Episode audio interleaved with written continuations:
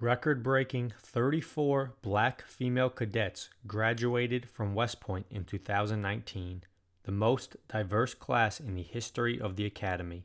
Since 2013, the West Point Military Academy in New York has boosted its efforts to become more diverse and break the stereotype of being predominantly white and male.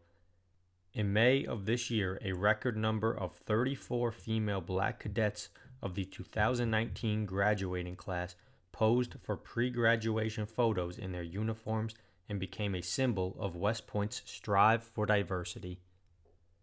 Story found via Army Times.